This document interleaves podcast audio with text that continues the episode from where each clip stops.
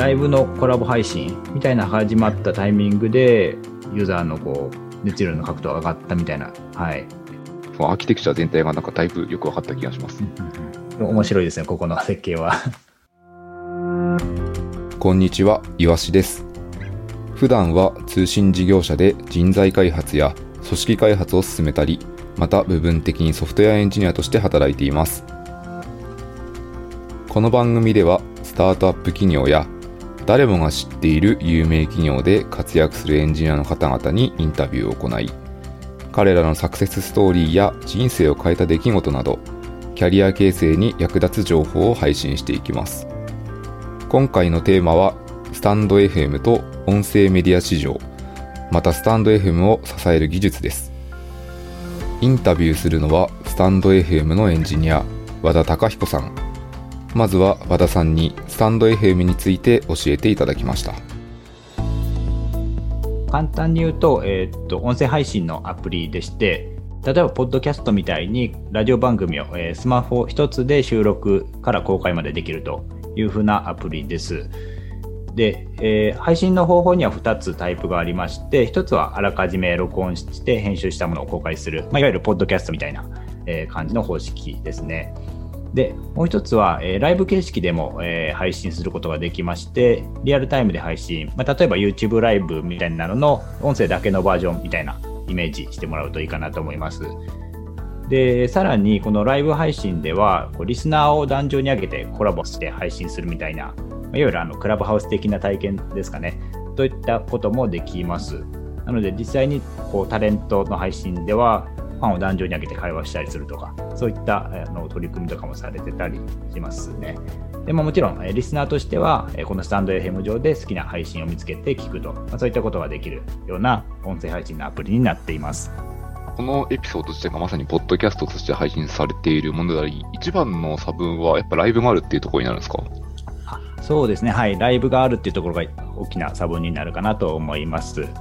あとはこのスタンド エフエム 内にこうコミュニティというか、この中で簡単な交流とかもできるので、まあ、その中にユーザーの空間があるみたいなところも一つ違いになるかなと思います。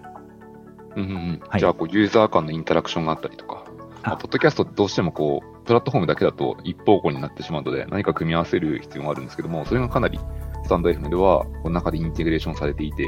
良いって感じですかね。はい、あ、そうですね。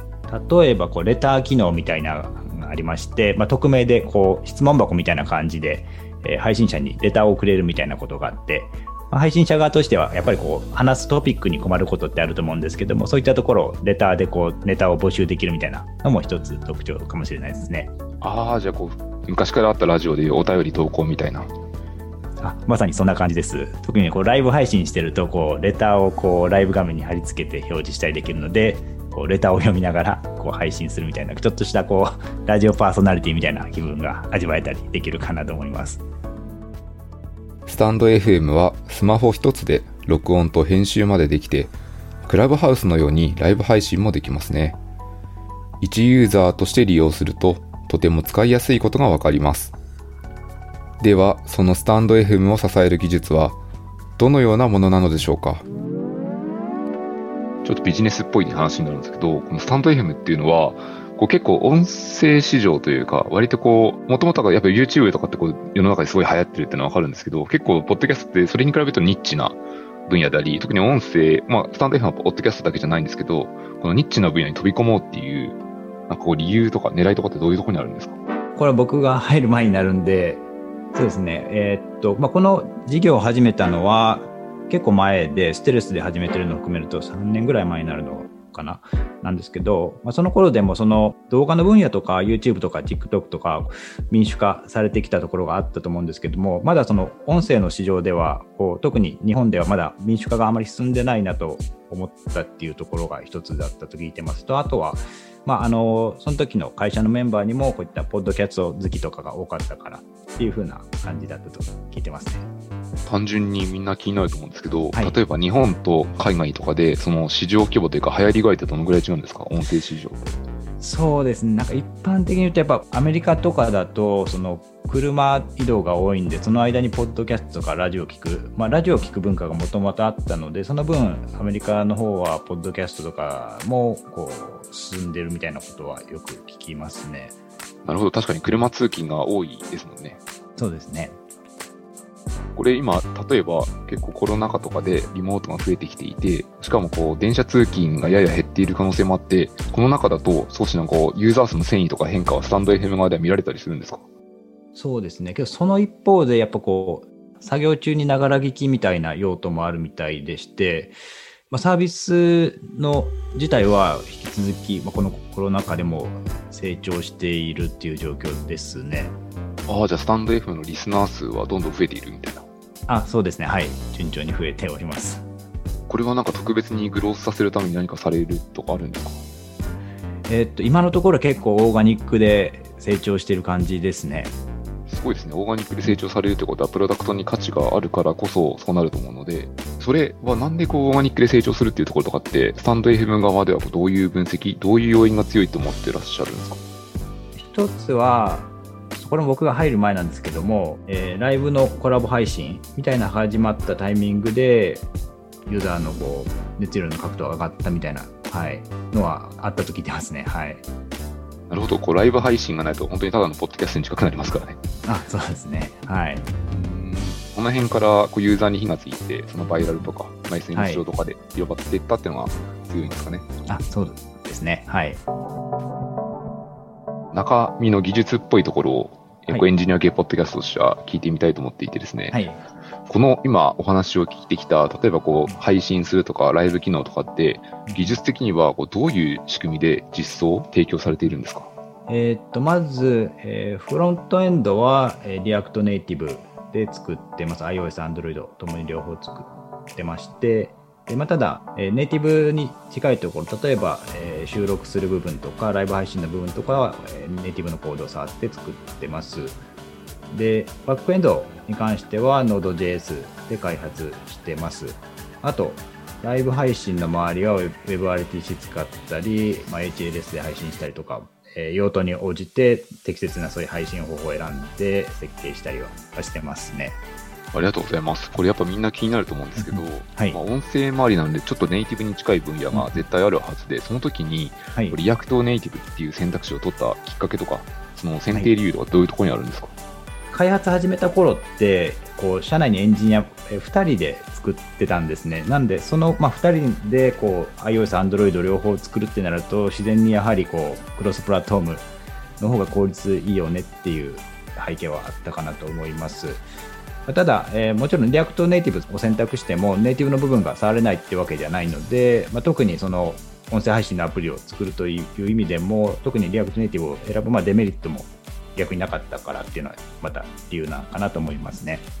なるほど。じゃあリアクトネイティブだからこそ、まあ、本当に困ってできないっていうことはなかったっていうことなんですね。そうですね、基本的にはないと思います。ネイティブが必要なところではネイティブのコードを組み合わせて書くことは可能なので、はい。さんねんかん実装してきて、はい、やっぱこう方針変えようかなみたいなところってあったりするんですか？えー、っとそうですね、適宜こうリファクターとかはやりながらやっていますね。はい、こう結構大規模な式年遷入的なところの予定とかも別になくって感じですかね。まあ細かいところであります。やりたい、ここ変えたいなみたいな、けど大変だよなみたいな中であのどうしようかなみたいなディスカッションを常にやってますね。なるほど、ありがとうございます。はい、ちなみに社内であのフラッターの話とかはされるんですか？えっとまあ、この開発始まった頃にはまだフラッターがそこまで成熟してなかったので、多分、えー、選択肢になかったと思うんですけども、まあ、興味としては、うん、ある人もいるし、まあ、フラッター経験があるエンジニア も, もう何人かいますね、社内には。ああ、すでに触ったことがあって、でもこう今プロダクトとしてはリアクトネイティブなのでそれを書いてるっていうのはエンジニアがやられてることですかね。はい、あ、はい、そういったエンジニアもいますね。はい。まあ、こうリアクトネイティブって触っていってたんですけど、リアクトネイティブってこう触っていって、これプロダクト開発においてこれがメリットだみたいな、これが強みだなみたいなところってどういうところがあるんですか？ああ、そうですね。一つは、まあ、こうリアクトであのリアクトのポリシーにあるんですけども、Learn once, write anywhere っていうんですけども、一回こうリアクトを学ぶと、まあ、いろんなとこでそれを書けると。例えば、えー、ウェブの方を書くんだったら、まあ、リアクト、リアクト ジェイエス で書けるし、えー、アプリは React Native で書けるし、えー、なんかさらにこう React Native で作ったアプリをまた Web に変換する React Native for Web っていうのがあるんですね。ちょっとまどろっこしいんですけど、React Native を Web にするっていう。もともと React は Web でしたもんね。そうですね。ちょっとまどろっこしいんですけど、まあ、用途としては例えばこうアプリファーストで作ったサービスをの一部を Web に露出するみたいな、えー、例えばこうインスタグラムとかもアプリだけど一部こう閲覧だけ Web でできたりするじゃないですか、まあ、ああいったものを作るときに便利な機能ですね。アプリの一部を Web に変換するみたいな機能です。なるほど、はい、スタンド エフエム でも実際、えー、使ってまして、 React Native for Web は例えば、えー、ラジオの配信の、えー、聞く方だけは Web のブラウザでもできるんですね。そこで React Native for Web を使ってたりします。もう一点聞いてみたいポイントとして、はい、先ほどあのバックエンドインフラ側は Node.js で書かれているっておっしゃっていたんですけども、はい、これは Node.js はどういう機能を実装されているんですか？例えば エーピーアイ サーバーだったりとか、ライブ周りだと、えー、WebSocket でそういうリアルタイムな通信とかをやってたりするんで、まあ、その辺の、えー、バックエンドの処理とか、あと、えー、データベースは、えー、MongoDB 使ってるんで、まあ、その辺とのえー、やり取りとかは Node.js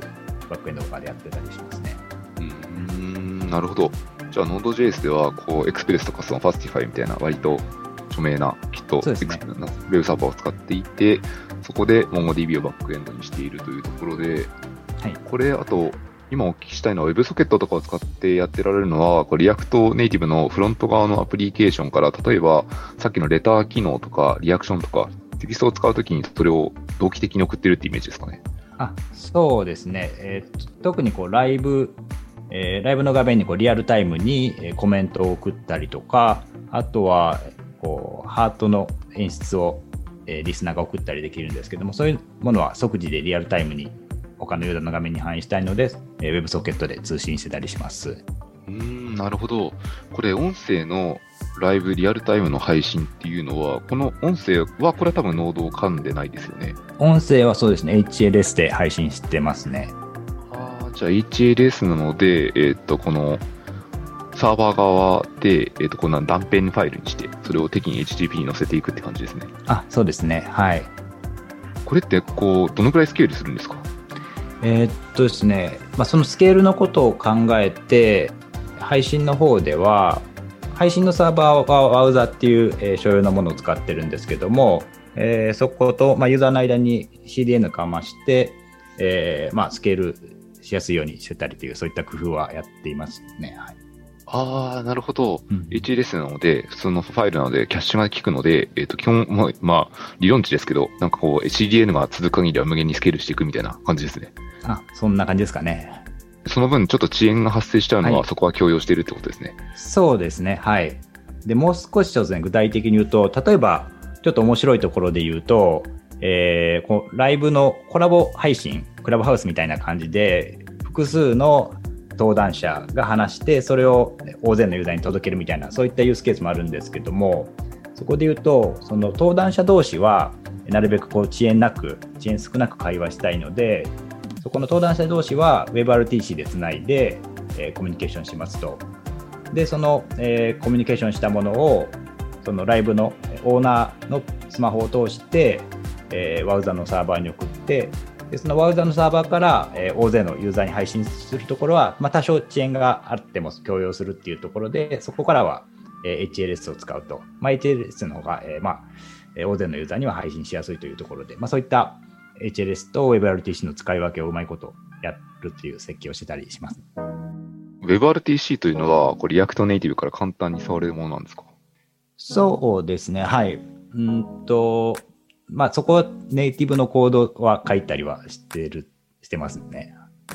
ああ、なるほど。そこはじゃあこれ React だけだと吸収がなかなか難しくてっていう感じですね。そうですね。な、まあとちょっと細かいことをいろいろやろうとしてくると、やっぱりネイティブを触らないといけない部分が出てきますかね。じゃあこのごびょうじゅうびょうぐらいの遅延があると、さすがにこうなんだろうな、いわゆるこう ピーツーピー 的な WebRTC の通信は耐えられないので、そこはその別の WebRTC を使っていて、でこれオーナーからWowzaの方に直接何かその音声のファイルを送り続けてるってことですか？そうですね、はい。そこは Wowza の エスディーケー があるので、それを使ってますね。ああ、なるほど。そのフロントエンドのモバイルアプリケーションでは React Native を使って実装してるんですけど、その Wowza のライブラリも一緒に取り込んでいて、はい、Wowza 側のプロトコルというか専用のライブラリを使ってひたすらデータを送り込んでいるってことですね。あ、はい、そうですね。ああ、なるほど。で、Wowza 側で Wowza のサーバーをきっとそのスタンド エフエム 側でホスティング、ホストしているので、はい、うんうん、でそれを、えーと、Wowza 側のサーバーで エイチエルエス に変換して シーディーエヌ を通して配っていくのでスケールすると。あ、はい、そういった形ですね。うんうん、なるほど。そのアーキテクチャ全体がなんかだいぶよく分かった気がします。うんうん、面白いですね、ここの設計は。今回はスタンド エフエム が狙う音声市場やスタンド エフエム を支える技術についてお伺いしました。単にアーカイブした音声を配信するだけではなく、リアルタイム性も要求されるシステムでした。そのため、ネイティブ向けのライブラリに手を入れるなどの工夫もありましたね。エンジニアにとって技術的に非常に興味深い点だったと思います。次回も引き続きスタンド エフエム のエンジニア、和田貴彦さんにお話を伺います。この番組はポッドキャストプロダクション、ピトパのオリジナルコンテンツです。番組の感想をリクエストは概要欄のリンクよりお待ちしています。それではまた次回お会いしましょう。